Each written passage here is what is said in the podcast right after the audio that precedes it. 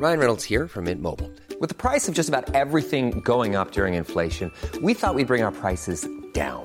So to help us, we brought in a reverse auctioneer, which is apparently a thing. Mint Mobile unlimited premium wireless. Ready to get 30, 30, bit to get 30, bit to get 20, 20, 20, bit to get 20, 20, bit to get 15, 15, 15, 15 just 15 bucks a month. So, Give it a try at mintmobile.com slash switch. $45 upfront for three months plus taxes and fees. Promo for new customers for limited time. Unlimited more than 40 gigabytes per month. Slows. Full terms at mintmobile.com. Bonsoir à tous et bienvenue à l'heure des pros ce matin. Vous pouvez renégocier votre contrat avec les fournisseurs d'énergie. Voilà ce qu'a dit Emmanuel Macron hier au boulanger et plus généralement au patron de TPE qui représente 96% des entreprises en France.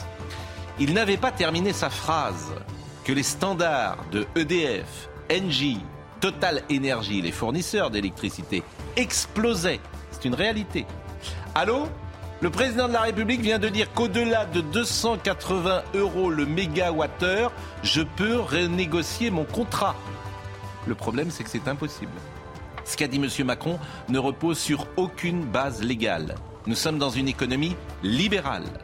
Par ailleurs, le fournisseur d'énergie a lui-même acheté son produit sur le marché de l'électricité.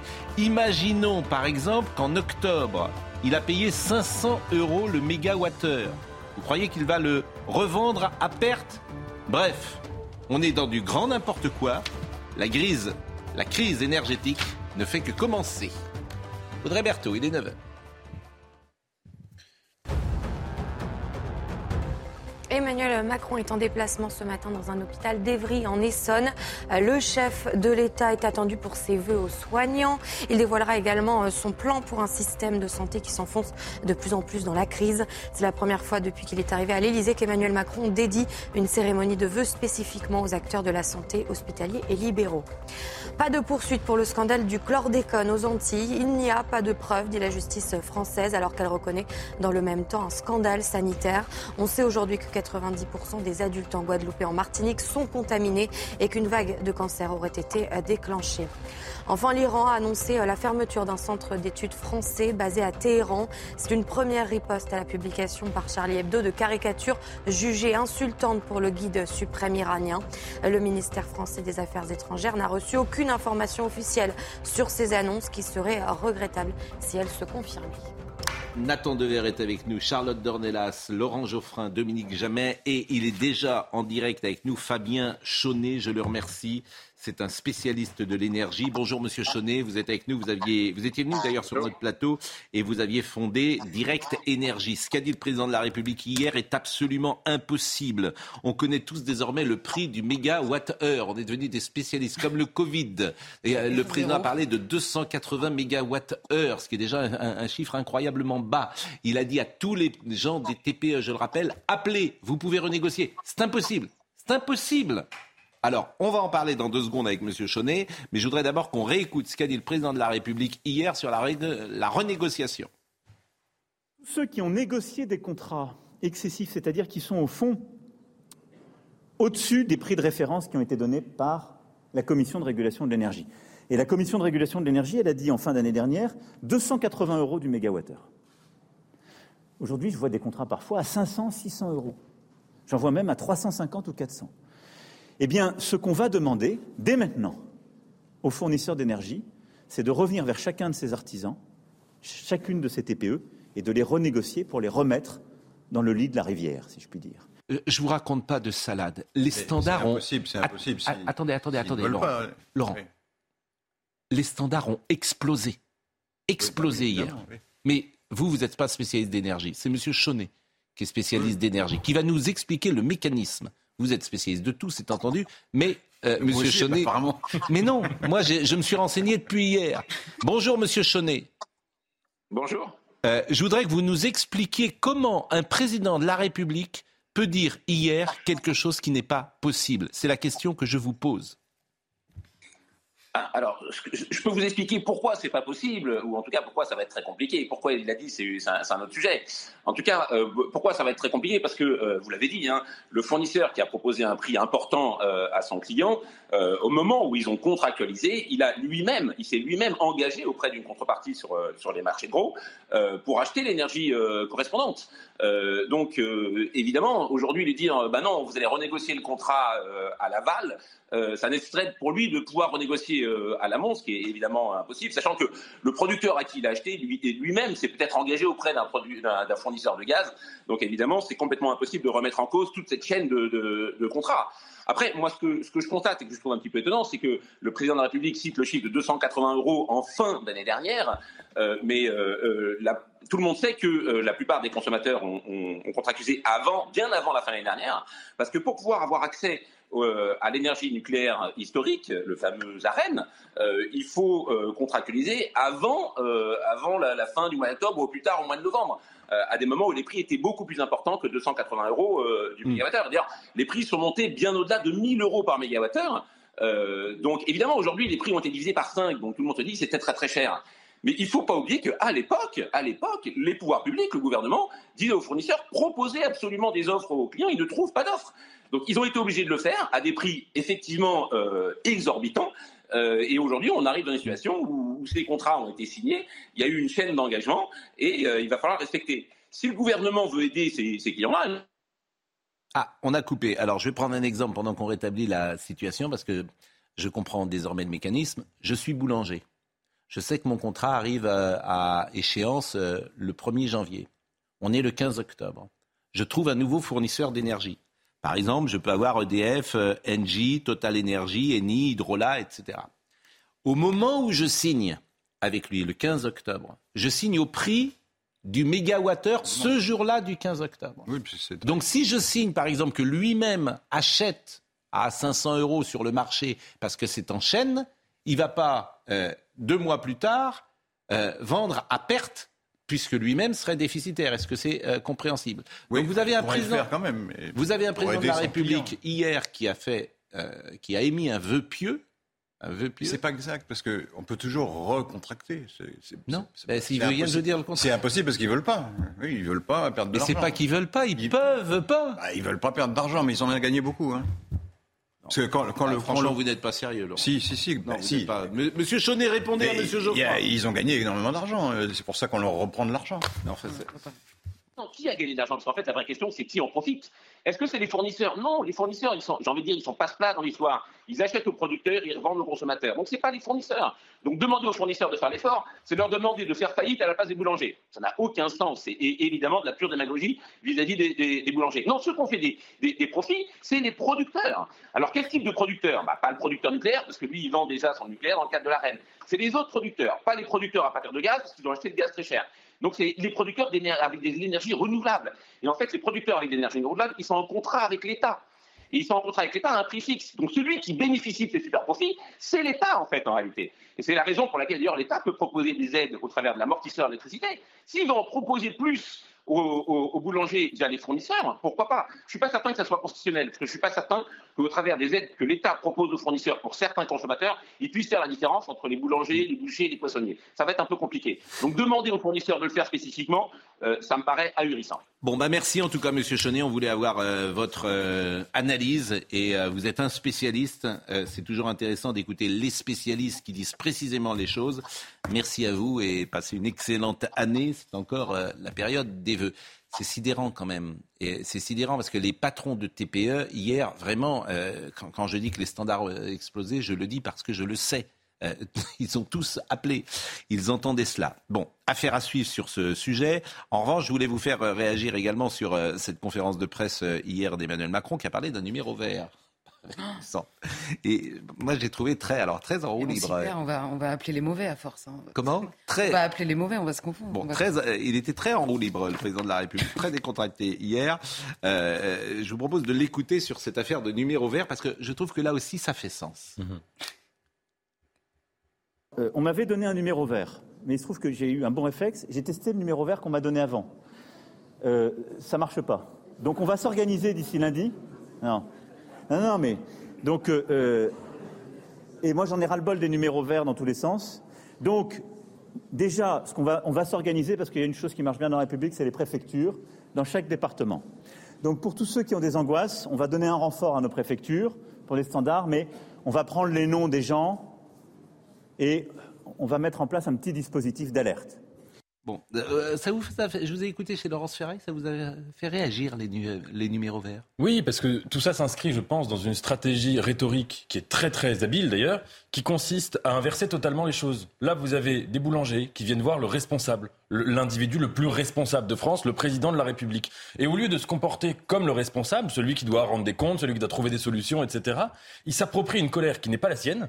En parlant, il y a un autre extrait où il parle des profiteurs de crise, etc., de manière un peu populiste, entre guillemets, enfin avec une rhétorique populiste, et, euh, et il essaye de, de- de- de se mettre, de feindre une fausse complicité avec eux, sans évidemment prendre des vraies aides et des vraies mesures qui pourraient leur profiter. Donc il y a une forme de contournement de la Ah, il- situation il, qui est a des aides. Il, il a, il il- justement, le, le gouvernement met en place des aides et on peut les discuter également parce que le quoi qu'il en coûte continue. C'est-à-dire que 40% des factures des boulangers vont être prises en charge. Oui, mais alors c'est ce que vous disiez tout à l'heure dans votre édito, c'est qu'on est dans une économie libérale, Mm. que les fournisseurs d'énergie, on ne peut pas leur imposer ce qu'ils doivent faire, qu'il y a déjà eu en octobre, on- le gouvernement leur a demandé de signer une charte de bonne conduite, où ils s'engageaient à pas proposer des contrats délirants, à ce qu'ils puissent être résiliés, à ce qu'il y ait des facilités de paiement. Ils n'ont absolument pas respecté cette charte de bonne conduite.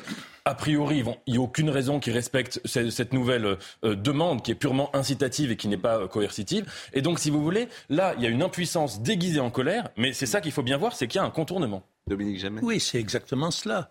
Le 31 décembre, euh, Emmanuel Macron annonçait des actions très rapides, très prochaines et décisives dans tous les domaines qui nous concernent et qui préoccupent les gens. Et là, on... Et il l'a fait pour les boulangers. Mais on est confronté quand même euh, à ce côté caméléonesque du président de la République. Euh, là, il n'est plus acteur, il est commentateur, il est même homme de la rue.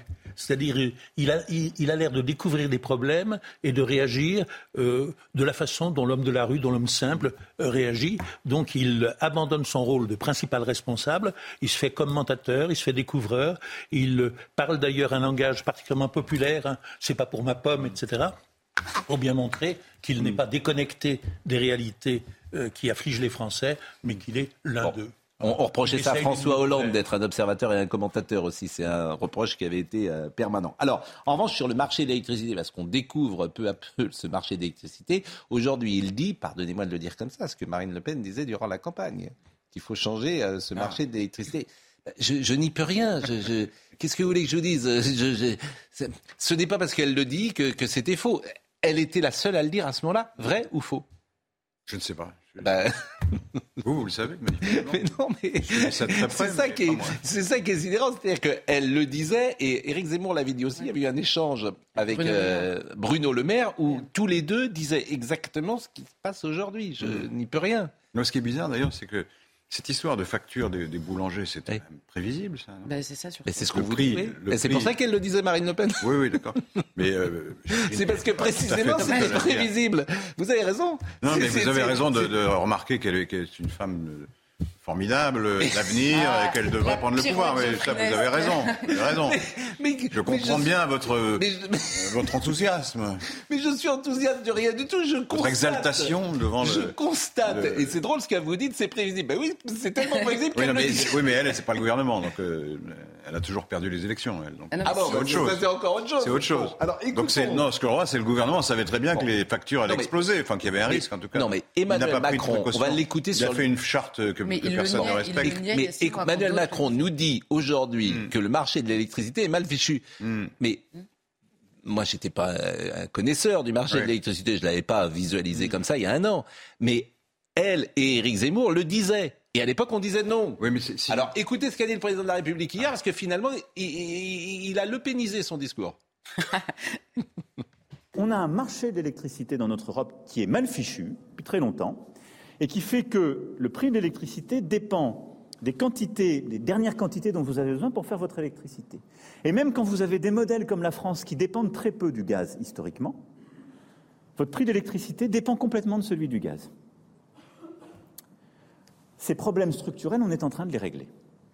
Et donc, on a décidé d'acheter en commun en européen. On a eu les premières réunions en fin d'année dernière. Donc, Normalement, sur 2023, on va encore avoir beaucoup de pression sur les prix du gaz, mais on va éviter cette compétition qui va faire monter les prix dans tous les sens.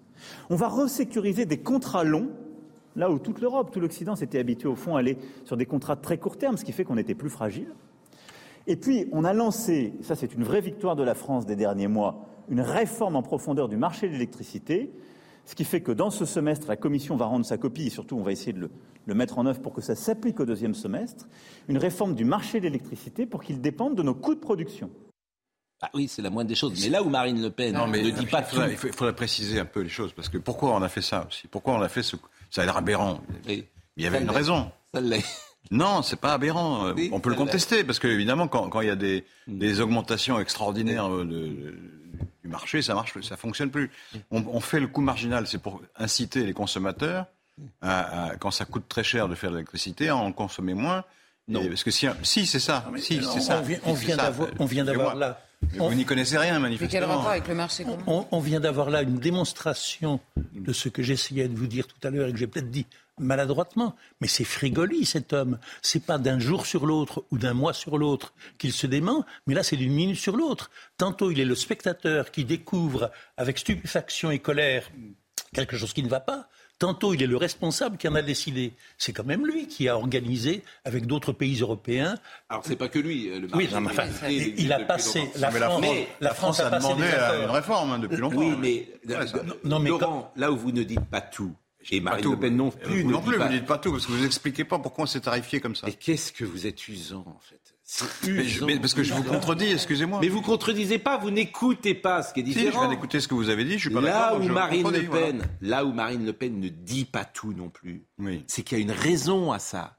C'est que l'Allemagne nous permet d'emprunter pour notre dette. Ouais. C'est donnant, donnant. C'est pas, c'est pas. c'est- Ben, c'est exactement ça. Je peux pas vous le dire Le autre chose. de puisque- force d'aujourd'hui, oui. Mais, mais a- c'est-à-dire que pourquoi on a fait laissez ce marché Ah là là, comme ça qu'est-ce qu'il est usant. Je suis pas si usant, tu sors, si tu, s- C'est toujours simpliste que vous si racontez. tu sors du marché de l'électricité, l'Allemagne ne couvre plus tes emprunts de dette. Donc tu es en très grande Enfin, un difficulté. autre problème, oui. Bah oui, mais c'est le Non, mais euh, enfin bon, je ne veux pas recommencer parce que vous allez me dire que je parle trop. donc je- Non, c'est pas que vous parlez trop, c'est que vous parlez mal, ce qui est différent. Oui, mais évidemment, je, je dis pas la même chose que vous. Alors c'est Mais forcément non, mais euh, nul. bon. euh, ouais. Bon, alors en revanche, c'est très intéressant. Écoutez ce qu'a dit euh, Jordan Bardella, qui évidemment n'est Ah, pas bah, sur encore cette- lui. euh, Bah, encore lui. Mais il n'y a, pas d'autres partis en France euh, Bah, j'y peux rien si c'est le deuxième parti qui est arrivé en face à Emmanuel Macron, ça ne vous a pas échappé. Je bien le- parler d'Anne Hidalgo, le votre deuxième, candidate, le mais elle a fait 77%. C'est le, donc, euh, deuxième, repré- c'est le deuxième, et pour vous, c'est le premier. manifestement. non, mais elle représente, je veux bien parler d'Anne Hidalgo, votre Macron. Non, mais il y a- candidate, il y a- mais elle a fait 77%, donc effectivement, elle représente pas grand Je vous monde. demande pas de parler d'Anne Hidalgo. Bon, je, donc écoute, Je m'étonne qu'on parle de, qu'on passe de Le Pen à Bardella, de Bardella à Le Pen, de Le Pen à Bardella, voilà. on passe surtout en l'occurrence Emmanuel Macron, Oui. et puis les autres n'ont pas parlé. Bon, ça, ça m'étonnerait. Ah non? Sur l'électricité, euh, hier, ils n'ont pas parlé. C'est-à-dire que les républicains parlent, ouais. les républicains parlent, mais sur ce sujet, c'est silence radio. Bah, C'est assez intéressant d'ailleurs. C'est silence radio. La France insoumise, elle parle pas. Si vous avez des, euh, elle ne parle pas sur ce sujet. Non, non, je lisais quand même avec intérêt ce matin que Marine Le Pen n'a jamais été aussi populaire et que Bardella est en train de la rejoindre dans les, dans les sondages. Il doit y avoir des raisons. Bon, écoutez ce qu'il a dit euh, en réaction euh, à, à ce prix de l'électricité, à ce marché. Le gouvernement ment, comme il le fait depuis le départ. Il y a maintenant plusieurs mois, Emmanuel Macron et Bruno Le Maire euh, avaient posé sur la table la question de la remise en cause euh, de ces règles du marché européen de l'énergie, mais ils ne l'ont pas fait. Ils ne l'ont pas fait pour une raison très simple, c'est qu'Emmanuel Macron préfère défendre les intérêts de Berlin et les intérêts de Bruxelles plutôt que de défendre l'intérêt des Français. On est là devant un manque de volonté politique, et en vérité, euh, euh, lorsque on touche euh, à la baguette de pain, on touche au patrimoine de la France. On, touche, on touche donc à l'identité de notre pays. Et je pense que c'est la raison pour laquelle beaucoup de Français sont très sensibles à ce qui est en train de se produire aujourd'hui. Et je, crains et je, déplore que euh, le gouvernement ne l'entende pas. Il fait de la politique parce que ce qu'il dit n'est pas juste, c'est pas les intérêts de Berlin, c'est aussi les intérêts de la France pour les raisons que je vous ai dites. C'est-à-dire qu'on a besoin de l'Allemagne pour notre dette. C'est elle qui nous couvre. Et ça, c'est important. C'est donnant-donnant. Mais que le président de la République l'explique, à la limite, pourquoi pas? Mais qu'ils le disent. Écoutez ce que disait Bruno Le Maire, parce que aussi Bruno Le Maire ma- maintenant est sur la même ligne. faut découpler gaz et électricité. Mais tout ça, euh, il a dit Il le contraire. contre, hein. Il a dit le contraire face à Éric Zemmour il y a un an. Écoutez Bruno Le Maire. Nous voulons continuer à porter avec le président de la République, avec une détermination là aussi totale, le principe du découplage du prix du gaz et du prix de l'électricité. Nous voulons que les premières mesures de réforme soient effectives dès 2023. Et je veux qu'il soit clair pour tous, partenaires européens comme Commission européenne, que la France refuse de continuer à payer l'électricité nucléaire décarbonée au prix de l'électricité produite à partir des énergies fossiles. Nous voulons le découplage et nous l'obtiendrons. C'est intéressant votre remarque, Laurent Geoffroy. Vous disiez les autres ne parlent pas. Vous savez pourquoi les Verts ne parlent pas? Ils sont antinucléaires. C'est le Waterloo des Verts, ce sujet. Mais je ne peux pas vous dire autre chose. C'est leur Waterloo. Donc ils sont, ils sont au fond de la, de la mine. Sur le nucléaire, vous n'avez pas tout à Mais ils fait sont antinucléaires. Oui, mais pas moi. alors que- Bah, pas vous, non. Pourquoi vous Mais vous me parlez à dites moi, pourquoi alors Et la France insoumise, pareil. C'est pour ça que personne parle, en fait. Hmm. Charlotte. Non, mais c'est vrai que c'est étonnant de les entendre. euh, moi, c'est, euh, j'étais comme vous il y a six mois. C'est pas un sujet que je maîtrisais. Enfin, je le maîtrise pas, toujours pas d'ailleurs dans le détail, mais je me souviens en effet de cette euh, opposition, notamment entre Bruno Le Maire et Éric Zemmour. Bruno Le Maire qui soutenait l'inverse de ce qu'il dit aujourd'hui. Il est applaudi par tout l'entourage sur le, fait de découpler les deux et la prévision à l'époque. Donc en, plus, c'était comment dire hors d'un contexte de guerre en Ukraine qui a servi aussi à nous habituer, on va dire, à la situation. Et il était déjà prévisible euh, que nous aurions des problèmes dans l'accès à l'électricité, dans le prix de l'électricité. Donc c'est incroyable sur la question de la prévisi- prévisibilité. Vous dites euh, ça n'a rien à voir la question de Marine Le Pen. Si, euh, Pascal a parfaitement raison de vous dire que c'était d'autant plus prévisible que certains dans l'opposition exposaient ce qui était prévisible et que c'était absolument nié euh, au sommet de l'État, qui était déjà euh, euh, le sommet de l'État euh, avant les élections présidentielles. Donc c'est Dominique plus grave. Un- Un aspect des choses que je trouve intéressant, c'est qu'on vient d'entendre Bruno Le Maire s'exprimer comme un président de la République, je veux, et il en sera ainsi, alors qu'Emmanuel Macron vient de s'exprimer comme, un- comme un homme de la rue. Ah oui, mais Bruno Le Maire, il veut être président de la République. ça échapper. Apparemment, oui. C'est lui qui. c'est bien ce que je suis en train de il vous est dire. persuadé qu'en 2022, Mais il c'est pas encore. Non, Ah, en 2027 peut-être. parce que- 2020. 2027, ça, il est persuadé. ça, il joue, euh, ça, Voilà. c'est sûr. Qui n'est pas la théorie Welbeck. La théorie Welbeck, c'est Dans quoi Anéantir, Oui. euh, Bruno Le Maire est Ah oui. présenté comme le grand Colbert, Oui. qui reste le seul ministre qui reste euh, qui garde- conserve son poste en 2027 quand c'est le nouveau candidat macroniste qui est élu.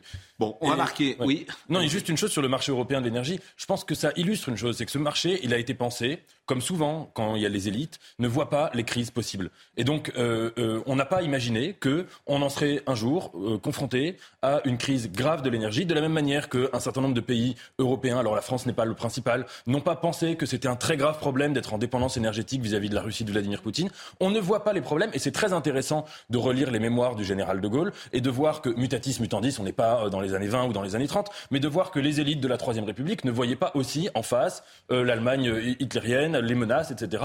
Et donc il y a toujours cet optimisme un peu béat euh, chez les diplomates, chez les, chez les, chez les élites euh, françaises ou européennes, c'est vrai. C'est-à-dire c'est c'est ce qui distingue les hommes d'État des hommes politiques. Bien sûr. Ouais. Alors, Il y, a, il y a aussi un sous-texte, c'est que euh, le- l'extrême droite est anti-européenne globalement, enfin elle est eurosceptique. Donc évidemment, dès qu'il y a, dès qu'il y a un problème avec l'Europe, elle le voit avant les autres, puisqu'elle est contre. Façon, Et elle n'est pas quoi qu'il contre. arrive. Et elle n'est pas contre. Elle, elle Elle- vous dit elle qu'elle est reste dans le système. Mais Mais attendez, bon, non, mais attendez. C'est toujours Elle pas pareil. contre. Non mais attendez, Allez, on va faire la pause. Je n'ai jamais entendu euh, Marine Le Pen ou Zemmour dire du bien de l'Europe. Mais, Mais c'est- c'est- mais De- vous me dites qu'ils sont pour. D'accord. Ils n'ont jamais dit un, un- un mot euh, favorable. Qu'avez-vous dit, Dominique Jamais Bah, comme De Gaulle. C'est lui qui a signé le traité de Rome quand même. Oui, je ne l'ai pas, de ça je l'ai pas entendu dire beaucoup de choses favorables à l'Europe. L'Europe, l'Europe, l'Europe. Si, si, si. Non, mais la coopération. Allez, mais je vois pas le rapport. Mais vous avez, Oui, c'est des Non, non, je parle de l'Union européenne. Allez, c'est des obsessions. Mais c'est pas grave. C'est c'est pas moi qui suis anti. euh, Faites Mais c'est- c'est attention. Obsessionnellement anti-européen. Faites attention parce qu'à la fin de cette émission, Oui. il y a une galette des rois. Et Oui. si vous n'êtes pas sage, Non, Je suis peut-être le roi, allez savoir. ça, Ça, je ça vous la ça, je vous là, hein. confirme que vous êtes le roi. la, la pause, à tout de suite. Romain Leboeuf nous a rejoint et je le remercie grandement. Il était venu juste avant Noël et vraiment vous nous aviez, euh, c'était formidable ce que vous aviez dit ce jour-là sur votre métier, sur combien faudrait favoriser les artisans, combien faudrait favoriser plus exactement euh, l'apprentissage, euh, aider ces métiers-là qui sont très importants, combien il y a des débouchés, combien ces jeunes qui euh, à 18, 19, 20 ans pourraient être sur le prix du marché, pourraient très bien gagner leur vie, combien ces filières-là d'exception, il faut les remettre euh, en place. Et c'est pour ça que je vous ai demandé de revenir aujourd'hui et puis vous allez témoigner de votre réalité évidemment et notamment avec, euh, sur l'énergie parce que vous vous avez entre guillemets les mains euh, j'allais dire dans le cambouis, plus euh, dans le sang parfois, mais euh, vous allez pouvoir nous dire comment ça se passe. Euh, il est 9h29. Laurent Geoffrin, vous qui êtes pour moi un, un symbole de culture et d'histoire, il n'a pas. Il, il a pas signé, d'accord. Il n'a pas signé le traité. De, il n'a pas D'accord. signé le traité de Oui, mais Rome. enfin, quand il est arrivé au pouvoir, il l'a appliqué. Oui, Ben oui, il donc pas euh, oui, signé. enfin, ça, ça revient critiquant à la peu même près au même. Ah bon Ben oui. Mais non, mais vous dites qu'il était contre. Il ne l'a pas dit. qu'il était contre. Mais alors, Dominique Jamais a dit Qu'est-ce que vous dites il ne parlait jamais en bien de l'Europe. Et vous avez dit il a signé le traité de Rome. Alors, il l'a accepté de- de- d'emblée, il l'a Il, appliqué. il- il ne l'a pas, il ne l'a pas dénoncé. Voilà. Pas dénoncé. Gaulle, voilà. il parlait de. Ça voilà. n'empêche pas pas, à de pareil. Audrey. C'est pas pour le Frexit, si vous voulez, pour employer un mot d'aujourd'hui. Voilà. C'est- C'est-à-dire qu'avant, on n'y était pas, donc il Vous ne trouverez pas une phrase chez De Gaulle sur le Frexit. Fin du débat. Ni sur le téléphone portable. Il s'est jamais Oui, exprimé il a sur le téléphone. De Gaulle, Il n'a il jamais n'était demandé pas à contre sortir le de téléphone de l'Union portable. européenne. Il. Il n'a jamais demandé à sortir de l'Union européenne. Audrey Berthaud, qui attend comme D'ailleurs, le Front National a changé d'avis là-dessus parce qu'il sait que les Français Oui, veulent rester dans l'Europe. L'Union européenne du temps de De Gaulle n'avait rien à voir avec ce qu'elle est aujourd'hui. Alors, il pas Audrey, moi qui ai pris la référence de De Gaulle. Audrey, De pardonnez-leur. Sur la, table. Maintenant, vous dites que ça n'a rien à voir. Audrey. Audrey, pardonnez-leur, ils ne savent pas ce qu'ils font. Ouais. Le rappel des titres. C'est vous qui m'avez relancé.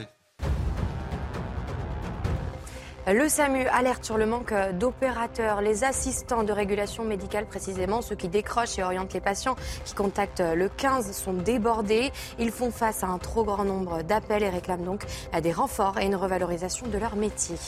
Le président de la Fédération bancaire française a déclaré que 4% des prêts garantis par l'État, les PGE, a rencontré des difficultés de remboursement, principalement de la part de petites entreprises. Entre mars 2020 et juin 2022, près de 700 000 PGE ont été accordés par Et puis, un nouveau scandale à Buckingham. Dans ses mémoires, le prince Harry raconte une altercation violente avec son frère William. Il évoque également avoir pris de la cocaïne ou encore son opposition au remariage de son père Charles, actuel roi. Un mois après la diffusion du documentaire Netflix sur Harry et Meghan, la monarchie britannique affronte donc de nouvelles révélations. Monsieur Leboeuf, euh, manifestement, les bouchers n'ont pas la même problématique que les boulangers en termes d'énergie, de dépendance d'énergie. Alors, on, on- a, on si la même problématique sur l'augmentation des, factures. Euh, peut-être à moindre coût parce qu'on consomme un petit peu moins d'énergie. Donc c'est peut-être un petit peu moins flagrant euh, quand on reçoit la facture. Mais l'augmentation est la même pour tout le monde. Donc euh, la difficulté reste identique. C'est-à-dire que on subit euh, également une montée de l'énergie comme on ne l'a jamais vu, euh, et aussi des matières premières. Donc le cumul de ces deux choses, euh, bah, ça fait tout simplement que les trésoreries diminuent un petit peu. On Que vous n'augmentez pas beaucoup vos prix? Alors en fait, et je vais parler de mon cas personnel, j'ai augmenté, et ce que je vous dis c'est très factuel, tout l'ensemble de mes prix au mois de mai de 10%. À ce moment-là, il aurait fallu que je le fasse de 15%. Je n'ai pas voulu le faire, j'ai voulu absorber une partie de cette augmentation pour pas prendre mes clients en otage et pour rester un petit peu concurrentiel, ce qui semble logique. En me Vous disant, êtes une boucherie plutôt haut de gamme, disons-le. Et c'est peut-être plus facile, paradoxalement, euh, avec le marché que vous avez, qui est un marché plutôt haut de gamme, vos clients sont capables de supporter cette hausse des prix, alors que parfois dans euh, les commerces les plus populaires, sûrement plus les les euh, en province. clients, voilà, les clients ne sont pas forcément euh, capables de supporter cette hausse des prix. Mais par évident. exemple, avec l'énergie, vous, vous avez un contrat avec euh, un fournisseur d'énergie? Alors j'ai un contrat qui court encore, donc pour l'instant je suis un tout petit peu préservé. Donc, mais Il- va il falloir court je- jusqu'à quand, ce Euh, contrat? Il court jusqu'à la rentrée, euh, rentrée de septembre. D'accord. Et euh, alors, on est tous devenus, c'est comme le Covid, des spécialistes du mégawatt-heure. Euh, vous, payez, vous payez combien le mégawattheure Euh, Vous le savez? Alors, de vous à moi, je ne l'ai pas regardé encore précisément. Je Mhm. ne saurais vous le dire. Tout ce que, tout ce que je peux vous dire à l'heure actuelle, Mhm. c'est que entre le, le- le- le coût que j'ai de, de- entre ce que je pouvais payer euh, un petit peu avant euh, sur mes matières premières et notamment ça, parce que les matières premières ont, ont augmenté aussi à cause de l'énergie. Donc en fait, ça fait une vraie double peine. Euh, ben je, je baisse mes marges de euh, 15 à 20 Vous, euh, je- C'est indiscret de vous demander votre chiffre d'affaires. Peut-être ça vous ennuie Non, non, euh, non, votre chiffre d'affaires non, dans votre boucherie je fais, presque un million. Un million d'euros de. Donc c'est une très belle boucherie, évidemment. Mais que représente la part de l'énergie sur ces 1 million d'euros? En, en globalité, euh, sur l'année, alors et encore, moi je ne fais pas de charcuterie, donc je n'ai pas de four encore. Ouais. hein, euh, ça serait encore différent, mais j'ai des chambres froides avec des gros volumes. Euh, en tout et pour tout, je suis presque à 30 000 euros. 30 000 euros sur 1 million, ça représente donc... euh, En électricité, hein, sans compter tout ce qui est gaz. Hein. hmm.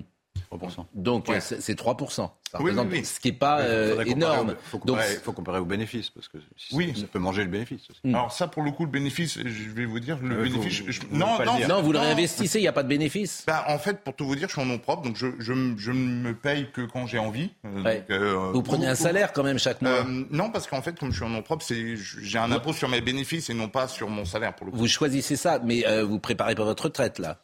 Bah, en fait, Vous cotisez pas. comme je sais qu'on va vers le dur, Oui. et j'ai entendu. Vous préférez euh, effectivement beaucoup de chefs d'entreprise sont comme vous. Ah bah, je, je- en fait, je garde tout en trésorerie. Ouais, c'est ça. C'est pas compliqué. Je. Vous fabriquez votre retraite. Ah mais clairement, je fais l'écureuil, je mets ça de côté parce Ouais. que je sais que le plus dur va venir. Ouais. Euh, et j'avais envisagé de, de me réinvestir dans d'autres boutiques. Et, Vous êtes combien de euh, vous êtes combien de On personnes est cinq. Cinq. Cinq, on n'est pas beaucoup, Hmm. mais finalement, je pense que c'est une bonne chose. Bon, euh, c'est intéressant également de- d'avoir euh, des témoignages du, du- du terrain, même si vous. euh, alors, quand vous allez renégocier, vous avez commencé à renégocier avec votre fournisseur J'ai d'énergie commencé à regarder. Je, vous- je vous cache pas que pour l'instant, les choses sont un petit peu compliquées parce qu'au minimum, on double. Ouais. Donc, on passerait de 30 000 à 60 000 Voilà. euros, de 3 à Euh, 6 Oui. Mais en clair, ça me fait, un- ça me fait ce que me coûterait un employé. Ouais. Ça me prive d'un employé. C'est- mais ça, c'est factuel. Un employé, c'est 30 000 euros par an. Bah, pas tout à fait, mais Un peu plus oui, euh, avec, avec les charges, Avec les ça- charges, ça un va peu faire plus. plus. hein, mais si, si on prend un employé au SMIC, alors chez nous, euh, on n'est pas au SMIC, mais ça, un, un SMIC euh, sur Hmm. une année, ça doit faire une petite quarantaine. Euh, c- on se dit, bah mince, on pourrait réinvestir ou prendre un deuxième point de vente ou réembaucher des gars ou former plus de Ce qui est terrible, c'est qu'on pourrait, on il y pas. aurait une solution. Vous voyez, c'est pas une fatalité. C'est-à-dire que si on avait décidé d'être sur le plan de l'électricité autonome, non, je dis, je dis même pas ça. En fait, on pourrait être dans le marché de l'électricité, je pense, si nos centrales nucléaires euh, fonctionnaient à plein et qu'on était autonome et qu'on n'avait pas besoin d'acheter d'électricité. On n'est pas obligé de le vendre, notre électricité. On pourrait aller sur le marché, mais si on était en autonomie, on n'aurait pas de souci, nous sommes d'accord. Mais parce qu'on a mis la filière nucléaire euh, par terre, besoin quand même de- de- on a mis, mais on n'en aurait pas besoin si on avait mis la filière nucléaire euh, au, au top. On n'en aurait pas besoin. Donc on paye les conséquences euh, de euh, 20 ans, 30 ans, 40 ans d'antinucléaire en France, et à l'arrivée, on emploie moins de gens dans la boucherie de monsieur. Je le fais court. Oui, oui, mais c'est factuel. Mais c'est ce que je dis est factuel. Alors, voyez un sujet sur les restaurateurs. quand vous dites anti-nucléaire, on, on est le, le pays où il y en a le plus. alors. Oui Oui. Oui, aujourd'hui. mais- Bah oui, On a eu le plus. Oui, Pour maintenant. on a eu le plus. Ah, Mais on a fait plus. plaisir aux Allemands qui, euh, eux, en ont fermé 8 et nous, on a fermé Fessenheim. Pour faire plaisir à Madame Merkel et tout ça pour avoir euh, les mais écolos avec euh, votre ami François Hollande. la même, Mais c'est pas grave. Euh, les restaurateurs, ils vont essayer de consommer moins. Voyez le sujet de Maëva Lamy. Ces gestes, Benoît, cuisinier, les répète depuis 20 ans. Mais depuis quelques mois, il essaye de changer ses habitudes pour consommer moins d'énergie. On évite de servir du four qu'on a besoin presque en permanence. Le gaz, on essaye de, on de le restreindre également, mais bon, c'est pas toujours possible. Là, par exemple, on a un plat, ça fait 7 heures de cuisson. Malgré ses efforts, dans cet établissement, la facture d'électricité a été multipliée par 6 ces derniers mois. De 700 euros, euh, je suis passée à 4100 euros. Un désastre pour la directrice. Dans la restauration depuis 37 ans, elle n'avait jamais vu ça. Pour la première fois, elle envisage de changer d'activité. Si aujourd'hui euh, le gouvernement ne réagit pas ou euh, euh, Engie ne réagit pas ou euh, EDF, euh, pour eux aussi faire des efforts euh, au niveau de leur marge, euh, on sera obligé de, fermer la restauration pour pouvoir euh, essayer de survivre et euh, travailler complètement différemment, c'est-à-dire euh, faire du bar le soir et ne plus ouvrir le midi. Reçu hier au ministère de l'économie, les syndicats de la restauration ont réclamé un tarif de référence de l'électricité et du gaz, ainsi que la simplification du dispositif d'aide mis en place par le gouvernement. Romain Leboeuf est avec nous ce matin, il est artisan boucher euh, dans le 15e arrondissement. Vous étiez à l'Elysée hier. Est-ce que vous avez été rassuré Alors j'ai été rassuré, oui, non. Euh, alors j'ai été très agréablement surpris parce que j'ai euh, entendu euh, notre président, Monsieur Macron, euh, à l'écoute de nos problématiques que nous avons fait remonter. Alors je parle de ma profession, mais on avait fait un rassemblement aux abords de l'Assemblée nationale fin novembre. On avait été longtemps écoutés, on a été reçus, des choses ont été mises en place. Et hier, en fait, l'annonce de Macron, elle est simple, c'est nous dire euh, des choses très, euh, très simples, très efficaces. C'est adressé à des artisans, des commerçants. Il nous a dit, bah, le trimestre qui arrive, on va aller encore dans le dur. Il nous a pas vendu du rêve. Il nous a dit, en fait, ça va encore s'aggraver sur le trimestre qui arrive. Il faut passer ce trimestre. Ça, c'est la première chose qu'il nous a dit. Il a commencé comme ça. Mais il nous a dit aussi, nous, le gouvernement, on vous a soutenu et on a fait des choses pour vous pendant le Covid, on va pas vous lâcher maintenant. C'est ce qu'il nous a dit. Il nous l'a dit comme ça. Moi, je l'ai entendu, j'étais pas seul, j'avais d'autres confrères qui étaient euh, artisans, meilleurs ouvriers de France aussi autour de moi. J'avais des jeunes, des jeunes apprentis, des jeunes meilleurs apprentis de France. Ça, c'était en dehors du discours officiel ou c'était. euh, C'était en discours officiel. Ouais, c'était dans le discours officiel. En discours officiel. Et il nous a dit aussi qu'il allait mettre en, en place des mesures pour tous les métiers. Alors effectivement, on a eu quelques annonces pour les boulangeries euh, très rapidement, parce qu'en Mhm. fait, on voit des boulangeries qui ferment très vite. Et le boulangerie, bah, c'est un peu le cœur du évidemment d'un village, donc ça se voit tout de suite, mais il a compris qu'en fait on était tous dans le même bateau et que bah, nos factures augmentent tous de, manière générale. Donc en fait, il, va effectivement mettre des, moyens pour euh, limiter cette augmentation. Alors il va pouvoir que la limiter. Il nous a dit aussi qu'il allait pouvoir faire des choses, mais il va pas pouvoir faire de miracles. Chose que j'entends complètement, parce qu'il y a un moment, bah, l'argent, tu vas pas le sortir du ciel, donc ça, je comprends. Mais il nous a dit. Mais c'est le quoi qu'il en coûte qui continue d'ailleurs, et ce qui pose un autre problème aussi, parce qu'on a pris l'habitude du quoi qu'il en coûte. Je ne sais pas jusqu'où ça va nous mener. Bah, alors pour ça, il a aussi mis l'accent sur le fait qu'on avait des fournisseurs d'énergie qui avaient abusé. Oui, mais bon, ça, on, l'a traité tout à l'heure et euh, on nous dit que c'est ils ont abusé, ils ont pas abusé parce qu'eux-mêmes ils achètent. Le mot abusé, je suis pas sûr qu'il soit juste. Ou alors, mais, euh, ou alors il est juste, mais il faut dire qu'il est juste dans les deux sens. C'est-à-dire que euh, le gouvernement a aussi abusé quand il a fait du quoi qu'il en coûte pendant la crise Oui, sanitaire. oui. Ce qui fait qu'aujourd'hui, il ne peut pas le faire sans limite comme il l'a fait jadis, alors que c'était beaucoup, plus utile maintenant. Revenons justement à ce qui s'est passé hier. Et là, on va parler d'Emmanuel Macron et d'une euh, certaine manière de sa personnalité hier qui a pu surprendre puisqu'il y avait quelqu'un qui a eu un malaise et il est intervenu. Je ne sais pas si vous avez vu cette séquence. Mais vous l'avez vu cette séquence? Non, non, non. Ben, je trouve qu'elle fait sens aussi et que. Euh, Il était vachement humain. Oui. Ouais, ouais, ouais. Mais, je- mais j'étais, j'étais dans l'assemblée juste devant. Oui. Et en fait, il y a, il y a une, ça a commencé. On a une jeune femme qui se sentait pas très bien. Et en Voilà. fait, il a stoppé son discours. Il a dit, oh, je, je vois que Madame est pas bien. Il a fait venir les pompiers. Et tout. Il a été euh, brillant. Vraiment. Eh ben, c'est cet extrait que je voulais euh, vous montrer. Tout ce que vous perpétuez de jour en jour, je vois que mademoiselle, elle se sent pas très bien. Et comme je sais comment ça se passe, je propose que vous lui donnez, vous preniez un verre d'eau ou un sucre parce que vous êtes en train de lutter. Il n'y a aucun problème. Allez-y. Parce que sinon, vous allez tomber. Je sais comment ça se passe, moi, ici. Non, non, mais c'est vrai, n'ayez au- n'ayez aucune crainte. Parfois, on n'a justement pas pris le petit déjeuner ou on l'a pris trop tôt. Et puis on, on reste debout longtemps. Je ne me trompe pas, elle ne se sentait pas. Aucun problème. Voilà. J'ai l'œil. Ils seront renégociés en janvier et nous allons demander aux fournisseurs de les renégocier et de le faire. Je pense qu'il faut que vous aidiez ce jeune homme et je pense que manifestement. Alors, ouvrez les fenêtres. Ça va? Ça- Ça arrive euh, quand on a.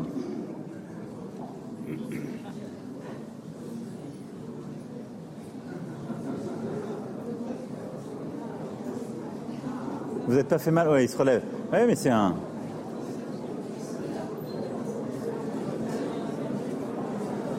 Ça, c'est des jeunes qui prennent pas le petit-déj. Oui, c'est possible. Je vous le dis. Alors, je vous rassure, nos deux jeunes vont bien. Ça va? Prenez un, un bol d'air, à mon avis un sucre aussi, et on arrive. Bon, vous étiez. Mais qu'est-ce qui s'est passé hier dans- Vous étiez. Il faisait chaud. En fait, on a été reçus dans la salle des fêtes de l'Élysée. Alors, qui, qui peut paraître euh, grande quand on voit à la télé, mais en fait, pas tant que ça. Et on, on était quand même assez, euh, assez serré. Il faisait chaud et les fenêtres étaient fermées. Et je pense qu'on a deux jeunes à chaque bout qui se sont un petit peu effondrés. Donc, on avait une demoiselle d'abord. Et puis après, on avait un, un jeune homme qui était mais à, à deux mètres devant moi, mais un grand gaillard. c'est jeune. Il se sentait pas très bien et tac, il est tombé. Et je vais même vous dire quelque chose. L'une des premières personnes à avoir passé euh, le garde-corps et euh, se porter auprès de ce jeune, c'est Madame Macron. Madame Macron s'est mêlée à la foule. Alors bon, le service de sécurité a été très, très rapide, mais elle s'est portée euh, à son secours. Il, il a été mis en position latérale de sécurité et Macron a fait ouvrir évidemment les fenêtres pour qu'on ait un petit peu d'air. Non, c'est une. Ah, J'imagine ceux qui nous écoutent qui vont dire voilà, c'est devenu télé Macron. De- Non, non, non. Sur le président pose la main sur le front des comme le, le roi jadis les écrouelles, il guérit tout le monde. Mais vraiment, CNews est devenu le chantre d'Emmanuel Macron. T'as vu Tu les as entendus ce matin, c'est formidable ce qu'a fait le président de la République. Non, bon, c'était intéressant en tout cas de vous écouter. Alors en revanche sur la personnalité. euh, d'Emmanuel Macron, ce qui nous intéresse, c'est pour ça de glisser. Euh, il se trouve que Roselyne Bachelot a pris la parole. Donc Roselyne Bachelot, euh, généralement, quand elle travaille quelque part, elle dit du mal tout de suite après des gens avec qui elle a travaillé. C'est, un truc, ça marche pas mal d'ailleurs, mais elle elle retrouve toujours du job en même temps. Donc euh, je pense que les gens doivent bien l'apprécier. Et euh, visiblement, elle a dit des choses d'Emmanuel Macron. Je dirais qu'il y a du sous-texte dans ce que vous allez entendre. On peut considérer que c'est très gentil. Je ne suis pas sûr que ce soit très gentil pour tout vous dire, mais peut-être est-ce simplement subtil. À tout de suite. Écoutez. Mon premier contact avec lui, je, je- je le raconte dans cette, euh, dans cette entrevue qui a lieu un, un- un dimanche de juillet, euh, en fin d'après-midi. Et euh, je suis une vieille bête de la politique. J'ai été ministre avec, euh, avec Chirac, avec Sarkozy. Moi, j'attendais euh, d'un président qu'il me dise Bon, ben voilà ma feuille de route, vous avez tant, tant, tant à faire, c'est un chef, il pas donne des ordres, etc. Et bon, je, je me mets en route pour faire cette politique. Et je, je regarde ce jeune homme, qui est plus jeune que mon fils, hein, avec euh, so- son regard bleu intense, euh, ses dents du bonheur, sa chemise ouverte. Et je me dis, oulala, là là, là j'ai un, j'ai- j'ai un modèle de président de la République qui est complètement euh, à l'inverse de ce que les Français ont imaginé, c'est-à-dire une sorte de père de la nation. Et là, on a un fils de la nation. Et j'ai Mais il fait pas chef? Si, les chefs en même temps, mais c'est autre chose. On est passé à une autre époque. C'est gentil ou c'est pas gentil ce qu'elle dit, euh, Dominique Jamais? Les deux. Je, je ne vois pas la méchanceté. Faites, faites, faites-le moi réécouter que je la trouve. D'accord. Alors, deuxième passage qui m'intéresse, parce que Roselyne Bachelot, c'est quand même un témoin de la politique. Et le deuxième passage, pour le coup, est un peu plus. Je commence à la voir. Ah. Oui, oui, oui. Ah oui, il y a le côté. Moi, je suis Gamin, expérimenté. Il n'est pas comme les autres. Les autres, ils don- ils donnent une feuille de route. Il y a quand même au passage une accusation. Il euh, me semble. Importante. Il me semble. Mais en revanche, les Français n'ont- l'ont pas élu en votant pour un père de la nation, c'est pas vrai. Oui. Oui. Et ce- C'était pas du tout le projet. euh. Mais, pour ça mais il a, pro- mais, mais il a prétendu coup, vite en ouais. assumer le rôle. Si, si on file ça, le prochain coup, qui ce sera Il se présentait comme ça. Oui. Peut-être encore plus jeune, qui sait. bon, mais en revanche, euh, sur la politique, écoutez ce qu'elle dit sur. euh, ça, c'est intéressant ce qu'elle dit sur la politique, parce qu'elle a une forme de courage de le dire, parce qu'on pourrait imaginer que ce qu'elle dit euh, est à la fois méprisant, arrogant pour euh, le personnel politique d'aujourd'hui et euh, pour, euh, comment dire, les, les raisons pour lesquelles les meilleurs ne viennent pas euh, faire de la politique. Je trouve que ce qu'elle dit et comme elle le dit, euh, beaucoup de gens le pensent, mais peu le disent. Quand vous vous retrouvez à l'Assemblée en tant que ministre de la Culture, euh, le 8 octobre 2020, euh, vous dites pardon à eux, mais on n'était même pas en Ligue 2, euh, mais plutôt en National 3 avec Christian Jacob en président C'est du l'ancien parti. ministre des Sports qui parle. Et, et Damien Abad en, en chef de groupe, c'est quand même violent ça. C'est-à-dire qu'on comprend bien que les grands élus qui sont à la tête d'un conseil départemental, d'un conseil régional, d'une grande mairie, euh, d'une mairie d'une ville importante, ils n'ont pas envie de rentrer dans un gouvernement euh, où euh, ils pourront se faire renvoyer du jour au lendemain comme un domestique qui a volé l'argenterie. Euh, Ça, on peut les Préfère rester au comprendre. C'est- assez compréhensible. Et puis euh, les gens qui, euh, les, les- les grands, les grands responsables de structures publiques ou privées n'ont pas envie non plus de venir en politique parce que les rémunérations euh, sont inférieures à celles qui touchent dans leur métier, sans compter que maintenant, avec la haute autorité pour la transparence de la vie publique, vous risquez de ne pas retrouver votre boulot quand vous quittez la, la fonction ministérielle. Alors tout ça fait qu'effectivement, sont plutôt des seconds couteaux qui se dirigent vers la politique plutôt que les cadors de la vie publique ou de la vie euh, privée. Bon, ça, c'est une bonne interrogation. Elle a totalement raison. Parce que la haute autorité de la transparence, créée par euh, François Hollande, plus le non-cumul des mandats, ces deux décisions étaient prises pour des raisons démagogiques pures, pour faire plaisir euh, sans doute au, au public. Mais les ravages de ces deux décisions sont telles que les meilleurs de chaque génération n'ont peut-être plus envie de faire de la politique. Et puis il y a aussi une question de changement de mentalité. Je ne pense pas que ce soit que des lois. C'est qu'aujourd'hui, on voit bien, moi je le vois euh, dans ma génération, même avec des amis à moi, des gens qui sont, euh, que je trouve très talentueux et qui ont vraiment la fibre politique en eux et qui n'en feront jamais de leur vie. parce qu'ils voient bien qu'aujourd'hui, faire de la politique, ce n'est que des ennuis. Regardez ce qui est arrivé par exemple à Benjamin Griveaux. Moi, je pense que ça a traumatisé toute une partie de gens qui se sont dit, je vais rentrer en, j'aimerais rentrer en politique, c'est-à-dire l'idée qu'on peut tomber sur absolument n'importe quoi. Chez les Anglais, euh, on peut tomber pour une note de frais à, un euro. Enfin, vous voyez, pour un café mal payé, on peut tomber pour des pour des, des gens qui, qui s'intéressent à votre vie privée. Tout le monde a une vie privée. Il y a que les robots qui n'ont pas de vie privée. Et etc. etc. Et ça fait. Et puis il y a une perte de prestige aussi à long terme de la politique euh, par rapport à la fonction économique, par rapport à d'autres métiers. Ce qui fait qu'à mon avis, en effet, on a une robotisation de la fonction politique. Oui, la, le, métier politique a toujours été plein d'aléas, mais il y avait des compensations qui ont disparu. Le prestige, vous venez de le dire, le pouvoir, et puis euh, l'argent ou un bon niveau de vie. Et il y a un discours à l'heure actuelle qui passe encore auprès de gens qui ne sont pas au courant, c'est ah oui, on fait de la politique pour s'en mettre plein les poches, on fait de la politique pour faire une bonne plus carrière. Personne ne pense c'est complètement non mais plus personne. Résiduel, résiduel, je veux dire. Résiduel. Dans un milieu anti-parlementaire, si je vous assure, il y a encore des gens dans les réunions publiques qui disent ah oui, c'est vrai, mm. c'est un ah, ah, si, si, je vous assure, c'est un drôlement bon métier, député, ils s'en mettent plein les poches, ils ont euh, des assistants parlementaires, ils font ce qu'ils veulent, etc. C'est un discours résiduel et Roselyne Bachelot est très juste dans ce qu'elle dit. À l'heure actuelle, à compétence égale, on ne se dirige pas vers la politique, mais vers d'autres fonctions plus rémunératrices et plus gratifiantes. Dernier passage, et après on fera la pause. Euh, Rosine Bachelot, sur le système, les petits hommes gris. Vous voulez dire un mot Oui, bah, vous le direz un autre jour.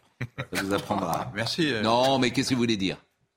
Mais non, c'est que vous et nous, euh, on est aussi responsables de ça. Le fait de dénigrer en permanence les hommes politiques, alors parfois ils le méritent, hein, mais pas toujours. Et, moi, j'ai toujours trouvé ça un peu gênant à la, à la, longue, parce que à force de dire au public, vous savez, les gens qui nous gouvernent sont des incompétents ou des, ou des corrompus. Ben, évidemment, ça, ça, finit par. Euh, bah, c'est un peu ce qu'on dit. Quand moi, même. je dis pas euh, corrompu. Non, mais je, je dis que le système euh. de. Non, mais je le dis. Moi, j'attaque fortement. Je ne pas vous attaquer. Non, mais j'attaque fortement l'administration, les petits hommes gris. Non, non, moi, je parle là des médias. Alors, Vous pouvez parler de l'administration aussi, mais les, médias ont une, une, responsabilité centrale là-dessus. Écoutez, par exemple, écoutez Roselyne Bachelot, ce qu'elle dit Mm. Parce qu'elle attaque comme nous, finalement, les petits mm. hommes gris. Elle dit la même chose. Mm. Elle dit les administratifs, les énarques, faut qu'ils soient derrière. C'est pas eux qui doivent décider. Le problème, c'est que les énarques ont pris le pouvoir dans ce pays. Grâce à qui? Donc, écoutez ce que dit Roselyne Bachelot. Parlez aussi des, technos, euh, les technos sanitaro-cinglés, c'est comme ça que vous les appelez. Alors c'est savoureux, je vous avais prévenu. Ceux qui, pendant la crise sanitaire, laissaient circuler les rames de métro bondées, mais refusaient d'ouvrir les théâtres et les cinémas. Euh, ce sont eux qui plombent l'action politique? Euh, je, reprends la, la, phrase de John Maynard Keynes sur les économistes en disant qu'il fallait pas les mettre au volant, mais qu'il fallait les installer sur le siège arrière de la voiture. Et ça, c'est tout à fait sur les, les technos. Ils sont très utiles mais il faut qu'il reste sur le siège arrière de la voiture. Chacun à sa place. Chacun sa place. Bon. Et les technos, c'est les petits hommes gris. Euh, on va marquer une pause. Vous restez avec nous. On va recevoir aussi. Elle, avait tous les moyens de s'en débarrasser. Hein. Non, justement. L'état profond, vous ne savez pas ce que c'est que l'état profond. Oui, ça n'existe pas. Donc Alors ça, c'est la phrase du jour. L'état profond n'existe pas. Emmanuel Macron, quand parle L'état profond, c'est un truc Ça, c'est la phrase du jour. Il y a des gens qui sont dans les sous-sols et qui. Ça, c'est la phrase du jour. dans les sous-sols et qui décident à la place des gens. La pause la pause, la pause. Vous le connaissez parce qu'il a fait le bonheur notamment de Patrick Sébastien le soir. Bernard Billis est avec nous, c'est un magicien, il est en train de nous faire un tour de, non pas de magie, mais de close-up à l'instant. C'est toujours euh, très énervant, comme disait Romain. Euh, Affreux. Bonjour à tous. Et on aime bien avoir des témoignages du terrain. Et il se trouve que vous, vous êtes confronté à l'administration et, c'est dédale puisque euh, vous n'arrivez pas à à avoir simplement un rendez-vous pour votre retraite. C'est bah, formidable. Alors, on en parlera évidemment tout à l'heure. Ah, tout à l'heure. Mais vous n'arrivez même pas à avoir un rendez-vous pour la retraite et ce qui fait que vous n'êtes ça fait euh, les droits à la retraite, vous les avez depuis combien de temps après ah bah, euh, J'ai fait les démarches. J'ai commencé les démarches euh, fin 2019 pour les toucher à partir de début 2020. Et en fait, je touche un tout petit peu, mais tant que je suis pas d'accord avec le plan de retraite, j'arrive pas à avoir de de, de rendez-vous pour, qu'on compare nos dossiers. Donc ça fait deux ans que vous demandez un rendez-vous. Voilà, donc j'étais obligé de prendre un, un avocat que vous Et connaissez. donc vous m'avez appelé, je dis bah on va essayer de vous avoir un rendez-vous. Voilà. C'est- c'est- Alors on peut pas recevoir tout le monde bien sûr, mais c'est quand même euh, vous avez de la chance qu'on se connaisse. Bah, Hein, et, évidemment, mais autrement on peut pas faire agence non, non plus de rendez-vous. Bien Mais non, mais tous les gens vont vous appeler maintenant, tous ceux non, mais qui c'est touchent pas c'est leur retraite. payé deux ans pour avoir un rendez-vous. Oui, c'est hallucinant. Je vais, faire, et je vais faire Julien Courbet, ça peut vous arriver. Audrey Berthaud. L'explosion du prix de l'énergie. Bruno Le Maire reçoit aujourd'hui les fournisseurs d'électricité pour la deuxième fois de la semaine. L'objectif est de renégocier les contrats jugés excessifs pour les très petites entreprises. C'est-à-dire que pour les entreprises de moins de 10 salariés, le prix du mégawattheure ne devra pas dépasser 220 euros. La consommation des ménages en France a légèrement rebondi en novembre selon l'INSEE. Elle a progressé de 0,5% après une nette chute de, 7 de 2,7% en octobre. De leur côté, les prix des produits alimentaires connaissent actuellement une inflation à deux chiffres avec un bond de 12,1% sur un an en décembre. Et puis un cessez-le-feu en Ukraine vient de débuter à l'instant à 10h heure française, midi sur place. Il a été ordonné par la Russie pour le Noël orthodoxe. C'est la première fois euh, qu'une trêve de cette ampleur euh, a lieu depuis le début de l'invasion. Un geste interprété par Kiev et ses alliés comme la volonté de gagner du temps de la part de Moscou. On va parler de Benoît XVI dans un- une seconde, mais Romain Leboeuf qui est avec nous depuis tout à l'heure, artisan boucher, qui était à l'Élysée hier. Et j'observe quand même un petit décalage entre ceux qui ont accès, entre guillemets, au pouvoir, les représentants parfois de Dominique Enrac, qui est le président de la Confédération des boulangers, et la base. La base dit oui, vous, euh, Dominique Enrac, bah oui, vous êtes peut-être bien placé, vous avez même pourquoi pas été euh, séduit par euh, le discours, mais nous, sur le terrain, on n'est pas exactement, on vit des choses beaucoup plus difficilement. Est-ce que dans votre profession de- des bouchers, les bouchers qui nous écoutent peut-être en ce moment, même si à mon avis ils sont à l'étal Oui, oui. hein, à cette heure-là, Alors, déjà, il faut dire une chose, c'est que je suis issu d'une famille de bouchers. Donc, moi, je suis évidemment euh, à Paris, mais j'ai mes deux frères qui sont bouchers en province. Mm. Un qui est euh, dans une ville euh, qui s'appelle Bourges, plein centre de la France. Mon deuxième frère à côté, et lui, il fait des marchés. Mm. Donc, on a trois clientèles complètement euh, différentes, avec des entreprises différentes.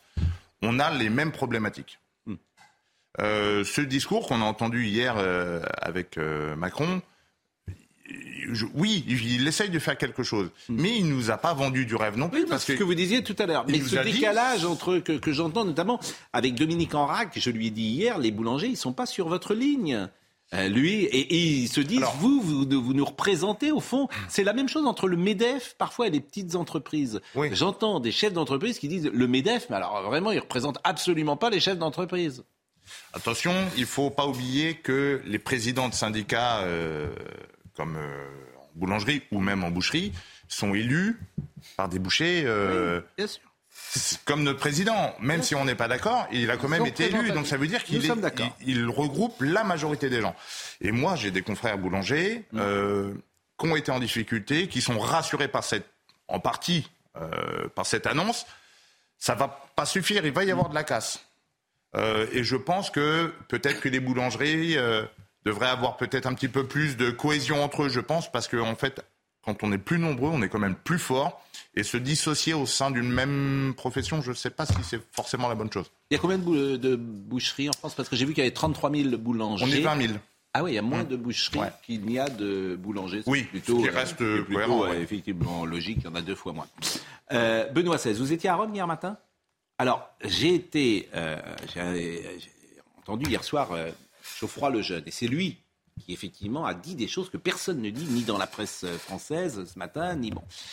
Euh, il a une analyse sur ce qui s'est passé hier. Il était en colère. Le catholique qu'il était était en colère. Alors, je ne sais pas si vous avez partagé cette colère, mais je voudrais qu'on écoute ce que disait Geoffroy Lejeune hier soir sur notre plateau.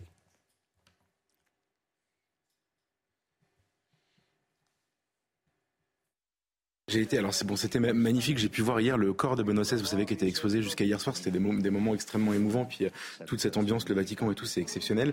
Et j'ai été choqué en effet, ou en tout cas très très peiné en réalité par ce que j'ai vu ce matin euh, pendant la messe d'enterrement, parce que en fait c'est- une marque d'hostilité euh, que j'ai trouvée assez très voyante de la part du pape actuel vis-à-vis de son prédécesseur. Alors on sait qu'ils ont des, des différences théologiques, qu'ils ont des qu'ils ont des, des, vrais points de désaccord. D'ailleurs, le, le pape François défait beaucoup de choses que Benoît XVI XVI avait faite quand il était pape.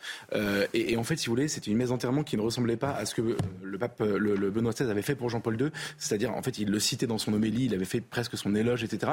Là, il n'est mentionné qu'une fois dans la dernière phrase de l'homélie du pape François. Il n'a pas parlé de Benoît XVI en l'enterrant. La messe a duré 1h20, ce qui est très court pour une messe au Vatican. C'est pas normal pour un, pour un ancien pape. Euh, le, ton était assez glacial. Le pape s'est un peu désengagé même de la messe au fur et à mesure parce qu'il peut pas, vous savez, il peut pas se déplacer, il peut pas être bah, debout. Il la présidait, il ne la célébrait pas. Exactement. Parce qu'il ne peut pas être debout, il ne peut pas. Euh, mais vous êtes le premier à, dire ça. Personne. Je vais vous dire pourquoi. Je vous, je vais vous dire pourquoi je vous le dis. Moi, je, l'ai ressenti vraiment euh, pendant la messe et j'ai croisé pas mal de, prêtres que je connaissais en fait sur la place Saint-Pierre à la fin, qui, qui sont tous venus me le dire en me disant on est on est très très blessé, on est très très embêté en réalité. C'est pas de la colère, vous savez, c'est vraiment un sentiment de gêne. Donc, je me fais un peu leur porte-parole ce soir. Je, je peux vous lire si vous voulez le oui, prêtre, un ami prêtre. Alors je vais je vais parler à sa place, mais je vais me faire son son son porte-parole parce que euh, vraiment j'ai trouvé ces mots étaient exactement ce que j'ai ressenti. Il me dit euh, j'ai trouvé les obsèques d'une grande froideur pontificale. L'homélie courte et sans saveur n'évoquait rien du fond de Benoît XVI. À dire vrai, je ne m'attendais pas à grand chose, mais 1h20 de cérémonie expédiée pour un pape de cette envergure, quelle pitié. Il y a vraiment de quoi être profondément triste devant un tel spectacle. Pauvre Église qui ne sait pas honorer les siens. Il est temps, euh, pardon, fort heureusement la foule était très recueillie, en tout cas de mon côté. Ça c'est vrai. Alors il y avait vraiment des gens qui étaient des, des fidèles de Benoît XVI et c'était très recueilli. quoi qu'il en soit, je ne regrette pas d'être venu et d'avoir ainsi pu rendre un ultime et petit hommage à Benoît XVI dont les écrits ont bercé ma formation. Et c'est ce que c'est ce qu'ils m'ont tous dit en réalité. Et j'avoue, je, je, suis rentré avec euh, le, le, le cœur un peu peiné, triste d'avoir vécu ça comme ça. Bon, vous étiez à Rome hier. Est-ce que vous partagez euh, l'analyse euh, que je n'ai entendu nulle part de Geoffroy Lejeune? Non mais je pense qu'elle s'explique cette analyse. En fait, c'est vrai que la messe était très courte. C'est vrai que Benoît XVI était, mais à l'image de sa vie, effacé lors de sa messe d'adieu. Il, était, euh, il était effacé derrière, euh, derrière l'Église, derrière les cardinaux rassemblés, derrière le pape euh, François qui était là et derrière Dieu lui-même, en fait, sur cette place Saint-Pierre au moment de sa messe d'adieu. Il est vrai qu'il y avait une différence considérable avec la messe d'enterrement de Jean-Paul II, mais pour une raison qui, à mon avis, s'explique. Et d'ailleurs, la peine que, que, que là, dont parle Geoffroy Lejeune et qu'ont exprimé en effet certains prêtres ou fidèles sur la place Saint-Pierre, elle s'explique parce que Benoît XVI était le successeur en toute chose de Jean-Paul II. Ils ont travaillé ensemble pendant des années. Jean-Paul II a fait venir à l'époque le cardinal Ratzinger euh, euh, à la congrégation pour la doctrine de la foi. Donc c'est un personnage extrêmement important dans l'Église. Ils ont travaillé ensemble pendant des années. Ce n'est pas le cas entre Benoît XVI et euh, le pape François qui n'ont pas travaillé ensemble, qui sont sur des lignes.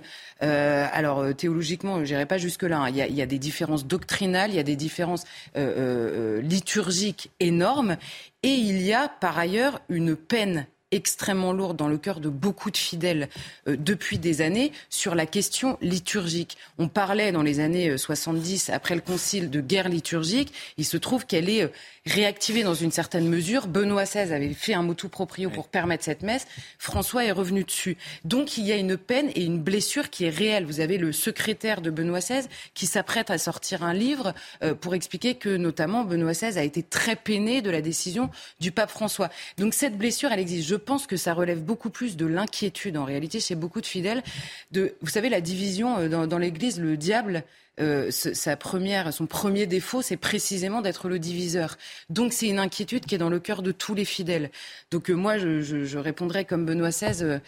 Euh, au lieu de se répandre sur des choses dont on a l'intuition mais qu'on ne maîtrise pas vraiment, faisons-le dans la prière. Voilà, c'est tout ce que. Bon, c'était intéressant en tout cas d'avoir votre, votre avis. Euh, on parlera, je l'espère, de la justice euh, qui et, de ce qu'a proposé Éric Dupont-Moretti. Pourquoi pas de Harry et William C'est des sujets un peu plus euh, légers, même si on en a un peu marre d'Harry. Ce Harry me paraît très étrange. Non? Hein? Moi, je trouve que c'est un personnage intéressant. Oui. Parce que c'est la démonstration par A plus B que la famille royale mmh. et les Kardashians, c'est la même chose. Mmh. avec des styles différents. D'un côté, on a la vulgarité américaine. Non, non, je parle même de la famille royale anglaise traditionnelle, c'est-à-dire une, femme, une famille qui suscite la pipolisation mmh. permanente. On s'intéresse à leur vie privée, mais en fait, enfin, C'est-à-dire cette famille n'a pas de pouvoir politique, euh, c'est juste une famille, une, une aristocratie pipolisée. Mais si vous voulez, il y a une relation de miroir entre la culture du vide de Los Angeles, des, des, des, des stars à la Kardashian, etc., et la culture de vide beaucoup plus élégante, beaucoup plus guindée, qui est celle de l'aristocratie londonienne. Et, et, les, et Harry, c'est vraiment le point de jonction entre les deux. Donc La culture du vide, on a vu quand même au moment de l'enterrement d'Élisabeth qu'elle représente quelque chose et qu'elle est un symbole de quelque chose. Je ne Ah. dirais pas que c'est la culture du vide. Moi, je ferai une vraie distinction entre les monarchies politiques, où le monarque euh, euh, a des choix politiques. Donc, à partir de là, on s'intéresse à sa vie privée, à sa vie, c'est tout à fait normal. Et une monarchie symbolique, je n'en vois pas vraiment l'intérêt. Et je pense que Ah, c'est- d'unir. ça C'est d'unir. C'est de, c'est quelque chose qui perdure. C'est comme euh, l'Église de Rome. C'est eux qui ont inventé quand même la, la, la télé-réalisation de la politique. Ça vient quand même de là, de la manière dont euh, cette famille s'est mise en scène. Mais- euh. mais la, la reine Elisabeth, naturellement, avait appris. Voyons des images peut-être du prince Harry pendant que vous parlez. Mais enfin, on ne peut pas, on ne peut pas oublier la devise qu'elle Mm. avait érigée en maxime de son règne, de sa façon de concevoir la monarchie. Vous savez bien, le fameux never explain, never Mm. complain. On ne dit rien. Il y a une façade Mm. derrière laquelle il se passe des choses, mais vous n'y serez pas admis. Et là, le, pendant les 70 ans de règne de la reine Elisabeth, elle a effectivement essayé d'étouffer, sans y arriver toujours, tout ce qui pouvait être people, tout ce qui pouvait être scandaleux, etc. etc.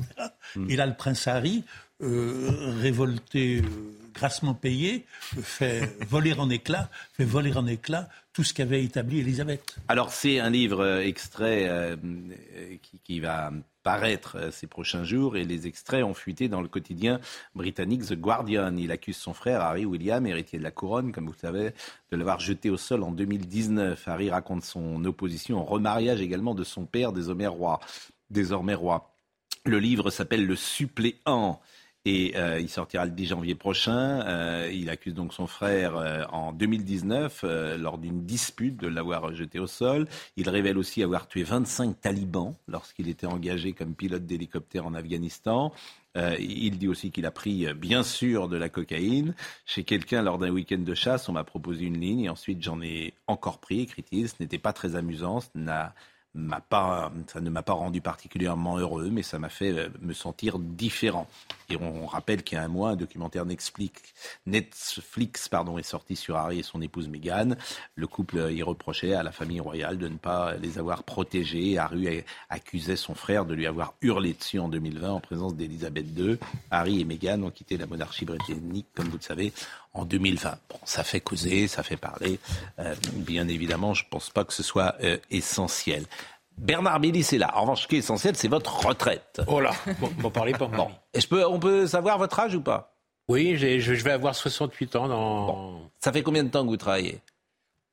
J'ai commencé, j'avais euh, 16 ans, 17 ans. Bon, à l'époque, disons-le aussi, il n'y avait pas de fiche de salaire forcément pour les artistes. De temps en temps, vous avez dû être payé, pardonnez-moi de dire comme ça, fait. aux blagues de temps en temps. Tout à fait. Puis, j'ai- à un moment, j'ai pris un petit boulot au début pour euh, à côté pour euh, le, le temps de faire ses armes. quoi. Bon, et aujourd'hui, donc, euh, vous avez fait valoir vos droits à la retraite. Tout à fait. On imagine d'ailleurs que les retraites des artistes, des comédiens, c'est pas des mille et des cents, puisque vous n'avez pas, cotisé beaucoup. Oui, oui, non, tout à fait. Mais c'est, beaucoup de feuilles de paye. En fait, ça prend. un- pourquoi je parle ça? Parce que c'est un volume important. Il y a que euh, un salarié normal, il a, il a 12 feuilles de paye dans l'année. Alors qu'un un artiste, il va avoir un paquet comme ça parce qu'il a des cachets à gauche, des cachets à droite, des choses comme ça. Donc en fait, on vous dit, de- on vous dit qu'il faut faire ça par mail. Sauf que la boîte mail, elle, elle peut contenir que, que ça. Alors il faut faire des demandes, il faut téléphoner. Mais quand on vous rappelle, la personne est en, en numéro masqué parce qu'il est en télétravail. Oui, mais alors, ça dépend de quel ministère, de quelle euh, administration. C'est la sécurité sociale. D'accord, c'est la CNAM. Bon, et vous, alors, euh, vous n'arrivez pas tout simplement à avoir un, rendez-vous, c'est ça qui est on peut pas- effrayant. on peut pas avoir de rendez-vous, on reçoit pas, euh, on est en télétravail euh, Hmm. depuis le confinement, nanana, nanana. Alors on peut pour avoir un rendez-vous, il faut téléphoner. On vous rappelle de- pour vous donner un rendez-vous téléphonique. Hmm. Après le rendez-vous téléphonique, vous exposez votre problème. On va vous rappeler. Un mois et demi après, on vous a toujours pas rappelé. Alors vous rappelez. Euh, J'ai même pris un médiateur. Et à un moment, le, le médiateur a envoyé une lettre. Un mois et demi après, j'ai reçu un message comme quoi ils avaient reçu une lettre d'un médiateur. Euh, on va y réétudier le dossier, mais deux mois après, il n'y a toujours rien. Et des cas comme le vôtre, j'imagine, parce que c'est ça qui est Ah intéressant. ah si vous étiez tout seul, il se trouve, je le dis, que vous êtes médiatisé, que c'est plus facile pour vous de faire Ah, mais connaître non, mais a- votre des dossier. mais mais c'est ça qui est invraisemblable en France. C'est-à-dire qu'on a une administration qui est obèse. Mmh. euh, on paye euh, évidemment euh, plus que n'importe quel pays et ça ne fonctionne pas. Alors si vous n'aviez pas de rendez-vous pendant un mois, pourquoi pas Mais ça fait combien de temps que vous êtes sur votre dossier? Ah bah ça fait deux ans et demi là. Et il n'a pas avancé Non. Honnêtement, pas avancé d'un Non, pouce. non, non. C'est Ah, je, vais, je vais même vous raconter une anecdote euh, rigolote. À un moment, j'avais un rendez-vous téléphonique, c'était pendant les vacances, j'étais à la campagne chez des amis euh, dans le Périgord. Et euh, j'ai un rendez-vous téléphonique avec une femme, donc, et elle, elle m'appelle, et je lui dis, écoutez, je suis dans le jardin, donc si par hasard on est coupé, rappelez-moi tout de suite, c'est juste qu'il y aurait un problème de captation, une chose comme ça. Pas de problème, monsieur. On commence à discuter et tout ça. Au bout de trois minutes, ça coupe. Ben, on m'a pas rappelé. Alors j'ai pris un avocat, là, Ouais. euh, Bertrand, que vous connaissez d'ailleurs. Je connais pas tous les avocats de Paris, mais je connais un avocat qui s'appelle si, Bertrand. euh, J'imagine qu'il doit être excellent. Mais, Euh, mais en revanche, euh, alors faudrait faire quoi? Faudrait faire presque une émission de service sur Ben, pas, on ouais. appellerait le président de la CNAM, on ferait Julien Courbet, on appellerait. Est-ce que, ben alors, vous voyez, mais c'est ce ça qui est trouve- concluant, quoi. Ce que je trouvais extraordinaire, c'est que c'est la sécurité sociale. Là, Oui, oui. Donc, que quand, quand, quand vous ne payez pas vos cotisations en tant que chef d'entreprise, vous êtes très vite euh, euh, contacté, et même euh, peut-être mis à l'amende, Mm. parce que. Mais euh, dans le sens contraire, quand il faut toucher ses droits, là, vous n'y arrivez plus. Là. Bon, bah, écoutez, euh, c'est pour ça que je voulais ce petit éclairage euh, ce, ce matin. Euh, vous êtes venu avec des cartes à jouer. On fera peut-être un tour de magie si on a le temps euh, Ah, tout bah, à l'heure, parce qu'on a beaucoup de choses à faire. Parce que, alors, vous, c'est plus difficile de venir avec de la viande rouge euh, sur euh, un Oui, oui, oui, oui, Mais ça. comme c'est la galette des rois aujourd'hui, euh, nous allons avoir euh, avec nous euh, tout à l'heure un Akram Benalal qui est chef étoilé et qui nous a apporté une belle galette des rois. Et je crois également que nous sommes avec notre ami Jacques Vendroux. Est-ce qu'il est déjà là, Jacques Vendroux? Parce que Jacques Vendroux a fait un tel malheur.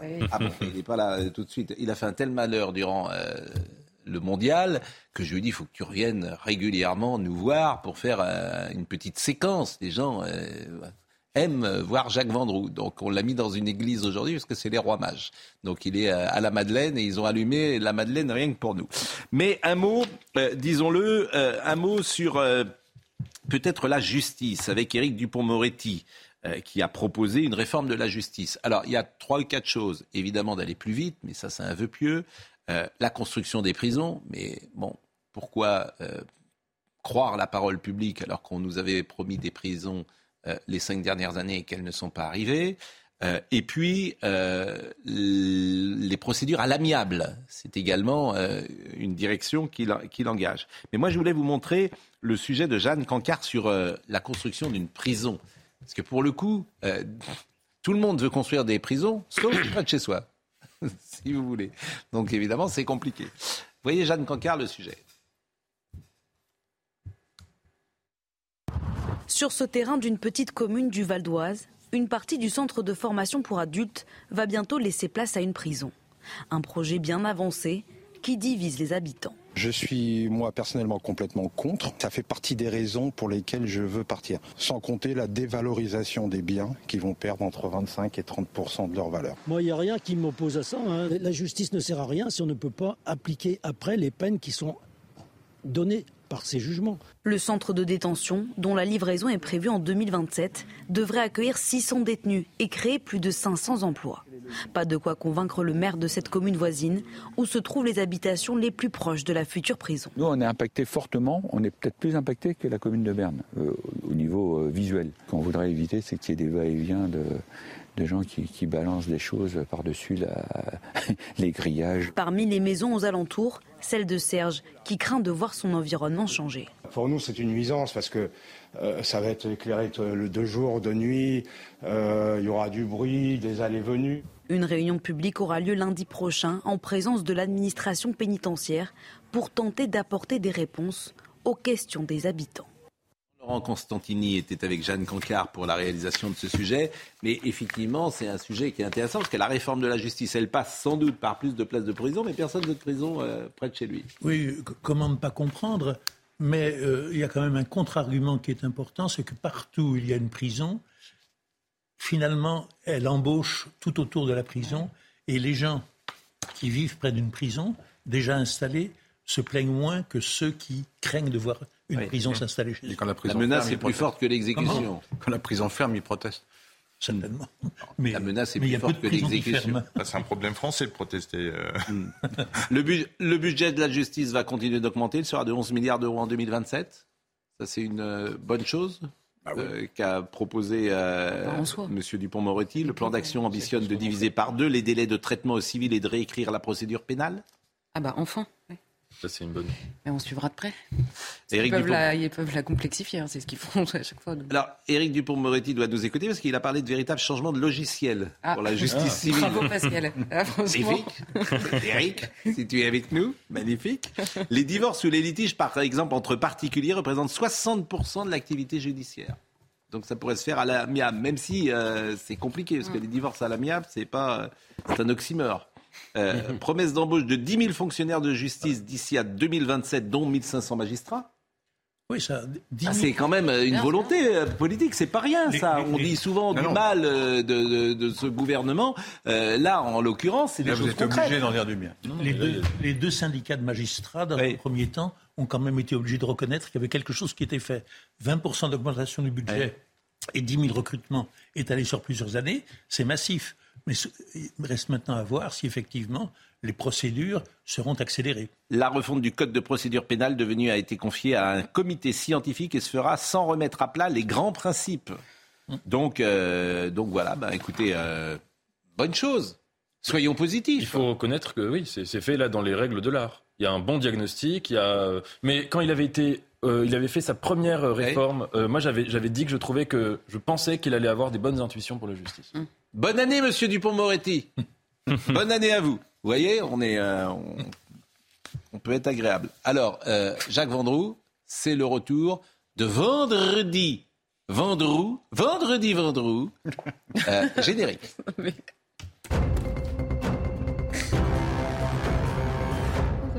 Comme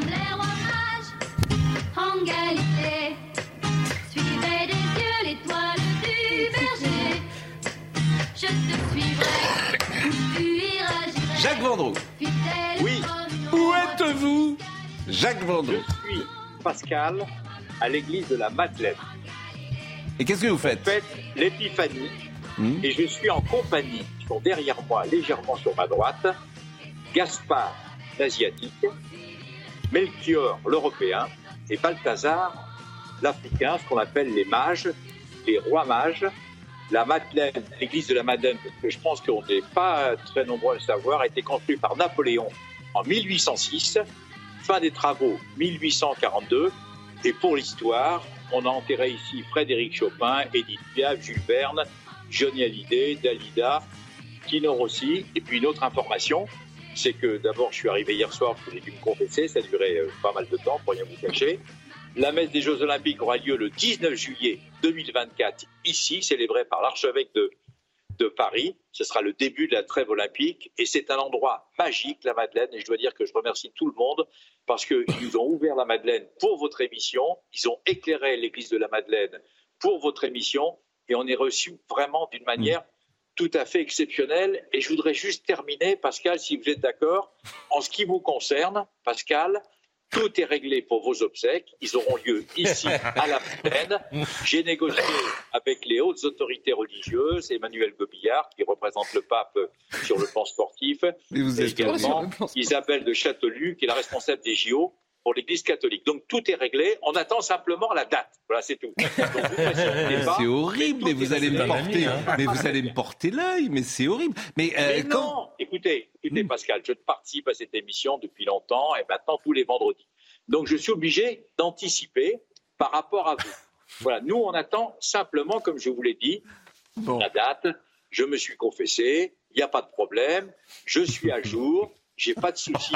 et simplement, ça va se passer très très bien. Vous inquiétez pas. Et vous pouvez simplement, vous me dites la liste des gens qui ne que vous ne souhaitez pas voir à vos obsèques. Mais tout est réglé. Tout est réglé. Vous êtes très gentil, euh, cher Jacques. Vous direz quelques mots peut-être? Je dirais quelques mots si vous me l'écrivez, parce qu'il faut, faut, tout écrire maintenant. Bien sûr. Euh, cher Jacques, euh, d'abord, je vous remercie. Je vous souhaite vraiment une très belle année. Euh, il y a beaucoup de. Vous avez une qualité formidable, c'est de mettre un peu de dérision, d'humour et de légèreté dans nos émissions, de traverser la vie, comme vous le dites souvent, sans se prendre au sérieux, tout en faisant parfois sérieusement les choses. Euh, je remarque hier, vous m'avez appelé, vous m'avez dit je serai avec les, les mages. Je pensais que c'était des vrais mages. Bon, je vois que ce sont des figurines que vous avez mis derrière vous. Bon, c'était bien non, mais. C'est la crèche officielle de l'église de la Madeleine Hmm. avec euh, nos amis, qui, ça ne vous a pas échappé, euh, Melchior, Balthazar et, C'est entendu. Bon, bien, vous, vous allez vous-même peut-être rentrer dans les ordres pour une fin de vie Non, et proposer, là, euh, là, proposer la, là, réflexion, entrer au suis Carmel, je ne sais pas. Quoi. Carmel, Non, non, je suis pour les pas femmes. encore prêt pour rentrer dans les ordres, Hmm. franchement. Euh, là, moi, je, je suis très heureux. de- Grâce à vous, je fais la connaissance de cette église qui est majestueuse. L'église Eh la chaque Madeleine. vendredi, on ira euh, quelque part avec vous, faire un petit tour dans Paris ou ailleurs d'ailleurs. Et euh, ce qui serait bien un jour, c'est que nous soyons à l'Élysée avec le président Macron. C'est votre, c'est votre. Je vais en parler au président Voilà, de la c'était- République. c'est votre- c'est votre mission. Macron, j'ai quelques idées. Et pour je- rien vous cacher, qui vont vous surprendre. Et je vous remercie grandement. Je vais remercier euh, Romain Leboeuf parce que euh, va entrer sur ce plateau Akram Benalal pour euh, nous Mais parler après de la viande, il y a toujours le dessert. c'est Bah, bien sûr, mais restez si vous voulez. Bah, bah, simplement, j'ai plus de siège, mais vous allez pouvoir euh, manger un petit morceau euh, de cette euh, galette. Euh, puisque, merci, vraiment merci à vous. Euh, et il va rentrer, euh, Monsieur euh, Benalal, et il va pouvoir nous parler. Je ne sais pas si vous êtes frangipane. Si vous... Ah, faites-nous un petit tour, tiens, en attendant, un petit tour rapide. rapide, Un voilà. petit tour, un petit. Ah ouais, parce que là, c'est rapide à la télévision. Oui. Donc, c'était pas prévu pour nos amis euh, techniciens. euh, de l'image. Est-ce qu'on peut faire un petit tour euh, Bonjour, euh, Monsieur Bonjour. Benalal. Oui, on va faire un Euh, tour. euh, il prépare son petit tour. Alors, qu'est-ce que vous nous avez Alors, apporté? Alors ça, c'est une galette qu'on fait euh, Hmm. chaque année. Et celle-ci, donc, elle est euh, faite euh, à base de brioche qui est feuilletée, à Oui. l'intérieur avec des amandes et de la fleur d'oranger. Hmm. Voilà, donc c'est c'est une galette qui a une particularité, c'est qu'on la cuit entièrement comme ça dans une poêle au four. Et du coup, voilà, on a un côté croustillant avec pas mal de franchipane à l'intérieur, beaucoup plus légère, moins sucrée. Et voilà, donc on, on s'amuse euh, tous les ans à voilà faire des créations comme ça, comme euh, comme la bûche de cette année par exemple qu'on a qu'on a créée. Là, en l'occurrence, euh, la galette qu'on appelait la galette des reines. Ça fait deux ans qu'on qu'on a qu'on a donné ce nom-là. Est-ce qu'on peut Et- la montrer? Il faudrait la pencher un peu, me dit Marine. Il faut que vous la leviez, je pense, un Voilà. petit peu. Voyez-vous pour la caméra. Est-ce que euh, c'est ça, Marine? Euh, Voilà. Alors, je. Ouais, voilà. Et que c'est. Euh. Bah, je vais la prendre, tiens. Voilà. C'est moi qui vais la prendre. Bah, je vais la montrer. Euh, parce que euh, le, le fait que vous soyez chef étoilé, est-ce que ça veut dire que cette euh, comment dire galette est un peu plus sophistiquée qu'elle ne l'est euh, par un boulanger ou un pâtissier euh, classique? Pourquoi il y a un V d'ailleurs là au milieu? Non, c'est un A, c'est le logo du du restaurant Akram. D'accord. Voilà. Et Vous êtes euh, où euh, Je suis place de la Madeleine. Ouais. Euh, donc ah bah vous n'êtes pas loin de. Voilà. voilà. voilà, on, on- voilà. Donc on, reste avec place de la Madeleine. Donc voilà. Donc ça c'est vendu avec l'herbe autour comme ça? Oui, alors ça c'est du foin qu'on met autour pour montrer le côté bon artisanal et Ouais. et puis ça donnait un petit côté fun aussi par rapport à bien évidemment quand on ouvre une galette euh, dans ça, un emballage qui est vous avez vu c'est une boîte à pizza donc Oui. c'était fait exprès Ouais. pour que ça soit le plus simple possible. Euh, C'était pas très chic pour tout vous dire. oui, bien sûr. Ouais, ouais, bien sûr. Mais c'est, mais c'est un emballage biodégradable euh, qui est, euh, voilà, Alors ça c'est une création que vous avez faite. Ouais. Donc dans ces cas-là, quand vous créez une galette, vous goûtez toutes les galettes, etc., et vous dites qu'est-ce que je peux faire de différent? Oui, alors après, moi, ce que j'essaie toujours de faire, c'est surtout de créer, euh, euh, aussi bien par rapport à mes plats, c'est de pas copier, c'est de Mhm. créer sa propre identité. Ouais. Donc cette galette, en fait, représente un peu notre univers de, de ce qu'on fait au restaurant Akram, avec euh, une touche aussi de voyage avec la fleur d'oranger. Donc vous vous dites d'abord, il faut que ce soit moins sucré. Oui, moins sucré, moins gras. Ouais. Euh, et puis euh, garder ce côté euh, gourmandise parce que bon, ça reste quand même euh, une pâtisserie qui, qui doit qui doit garder ce côté gourmand, généreux et, Et, et dans ces cas-là, vous faites plusieurs essais avant de. oui plusieurs. ouais.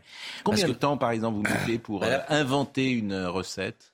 Pour cette euh, galette, on, avec mon chef pâtissier, euh, Kylian, on a, on a dû travailler pratiquement oui, deux, deux, deux, trois semaines afin de trouver vraiment le bon équipe. Parce qu'on part vraiment sur une feuille blanche et on. Donc il y a plusieurs de- modèles. Alors le premier modèle, vous en avez fait combien de modèles par exemple avant euh, cette... Ah bah, avant d'arriver à celle-ci, c'est ce que j'appelle le processus de création. Il y a Ouais. sept ans, j'avais fait une galette euh, qui était faite à base de pulpe de pommes de terre et amandes.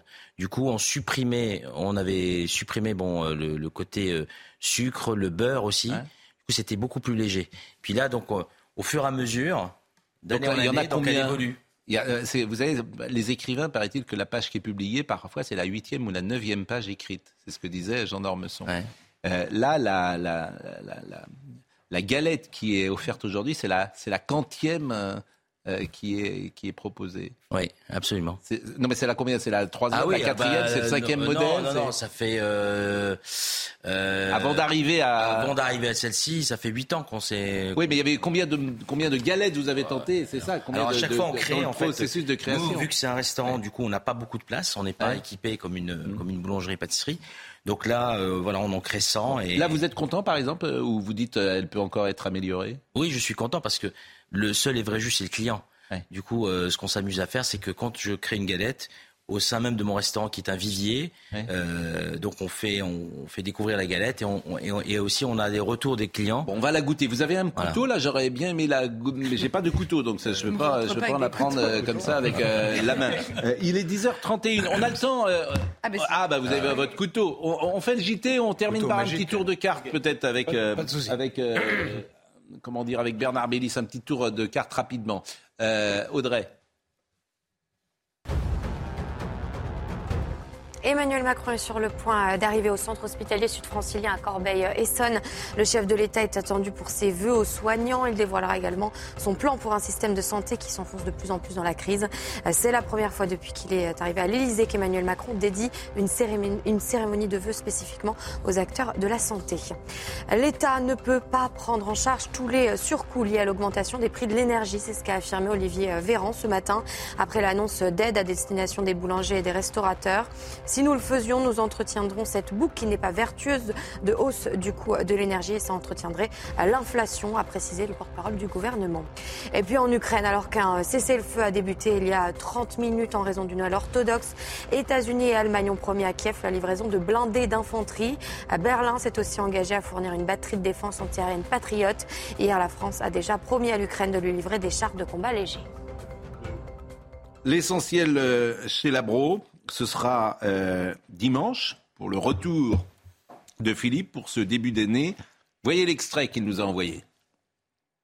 Génération vient, un jour vous êtes sur une plage à Deauville et vous voyez un homme et une femme, c'est ça? C'est ça. Non, en fait, je vois une femme. Je vois une femme euh, à marée basse, dans une lumière sublime, au bord de l'eau, avec un enfant qui gambade et un chien qui court autour. Et je trouve cette image sublime. Et cette la silhouette de la femme est très belle aussi. Je suis loin, je suis à deux kilomètres. Et donc j'ai envie de voir euh, le visage de cette femme. Je sors de ma voiture dans laquelle j'avais dormi, puisque la nuit précédente était un peu angoissante. Et en me rapprochant de cette femme, euh, l'idée d'un homme et une femme me vient. Voilà, je me dis, euh, qu'est-ce que cette femme peut faire à 6 heures du matin? Il était 6 heures du matin avec un chien et un enfant. Et euh, j'ai essayé de trouver euh, la raison pour laquelle elle était sur cette plage ce matin-là. Et en trouvant cette raison, je me suis dit peut-être qu'elle ne voit pas son- cet enfant souvent, donc elle en profite très tôt le matin. Peut-être que l'enfant est en pension. Euh, peut-être que si elle est toute seule, c'est que le mari n'est pas là. Tout Et- a commencé comme ça. ouais. et puis je suis retourné très vite dans ma voiture parce que j'ai pas l'idée était- me plaisait. J'ai pas trouvé de crayon dans la voiture. Je suis allé au, au café de la gare à Deauville et en l'espace d'une heure ou deux, j'ai écrit l'essentiel d'un homme et une femme. Vous aurez reconnu évidemment un génie, Claude Lelouch, qui restera dans la mémoire par des films exceptionnels et notamment Un homme et une femme. Mais on pourrait citer La Bonne Année, pourrait citer euh, Itinéraire d'un enfant gâté. Itinéraire d'un enfant gâté. Et c'est un immense, bien sûr, réalisateur qu'on avait reçu ici. Euh, la romancière Valérie Perrin, qui est sa compagne, et le musicien Ibrahim Malouf seront également là autour de Philippe Labro. C'est donc dimanche pour le retour de l'émission. Ne manquez pas non plus le rendez-vous de samedi. Bonjour, docteur Millot. Je pensais que vous allez oublier. Là, vous n'avez pas oublié, c'est bien. Vraiment, vous êtes bravo, vraiment... bravo. non, vraiment que je vous aime. Je vous félicite. Mais moi, je vous aime. Vous me félicitez, mais moi, je vous aime. Euh, Brigitte s'intéresse au gras. Donc vous n'êtes pas vraiment concerné. Elle nous expliquera à quoi sert. Oh non, vous n'êtes pas euh, non, ça en surpoids. Euh, elle nous expliquera. Au moins vous avez ça. Elle nous expliquera à quoi il sert dans notre corps. Et le saviez-vous, le gras de la paume des mains et celui des pieds n'est pas dépendant des variations de poids. Brigitte nous expliquera pourquoi Demain à 10h sur CNews. C'est la fin de la semaine. Je voulais qu'on fasse un tour, on n'a pas le temps. Oh bah, je reviendrai. Ben oui, ben, alors vraiment, ça nous fera plaisir. Vraiment, merci. C'est euh, excellent, je viens de la goûter. C'est d'une euh, légèreté, c'est ça qui est absolument formidable. Nos amis vont pouvoir euh, évidemment en goûter un morceau. Merci à Nicolas Baillet qui était à la réalisation, à Rodrigue Le Prado qui était au son, à David qui était à la vision. Merci à Marine, bien sûr, toute la semaine, à Justine Cerquera. Merci à tous nos amis de la régie. Une nouvelle fois, bonne année à tous. Jean-Marc Morandini, dans une seconde. Say hello to a new era of mental health care. Cerebral is here to help you achieve your mental wellness goals with professional therapy and medication management support. 100% online. You'll experience the all new Cerebral Way, an innovative approach to mental wellness designed around you. You'll get a personalized treatment plan from a therapist, prescriber, or both in a safe and judgment free space. Your cerebral therapist or prescriber will outline a customized plan with clear milestones along the way so you can get to feeling your best. With Cerebral, you're not alone in your mental health journey. We're here to empower you to live a fulfilling life. So take that first step towards a brighter future and sign up today at cerebral.com slash podcast and use code ACasts to get 15% off your first month. Offer only valid on monthly plans. Other exclusions may apply. Offer ends July 31st, 2024. See site for details. ACAST powers the world's best podcasts. Here's a show that we recommend. Hi, I'm Dory Shafrier, and along with Kate Spencer, I host Forever 35, a podcast about the things we do to take care of ourselves. Join us every Wednesday with guests like author Phoebe Robinson, chef Samin Nosrat, actress Busy Phillips, and even former Secretary of State Madeleine Albright. On Mondays and Fridays, we have mini episodes where we answer listeners' questions on everyday problems like how useful a butt mask really is, how to deal with a petty friend, or how to relax after a long day. So join us Monday, Wednesday, and Friday on Forever 35, where we're not experts, but we are two friends who like to talk a lot about serums. ACAST helps creators launch, grow, and monetize their podcasts everywhere. ACAST.com.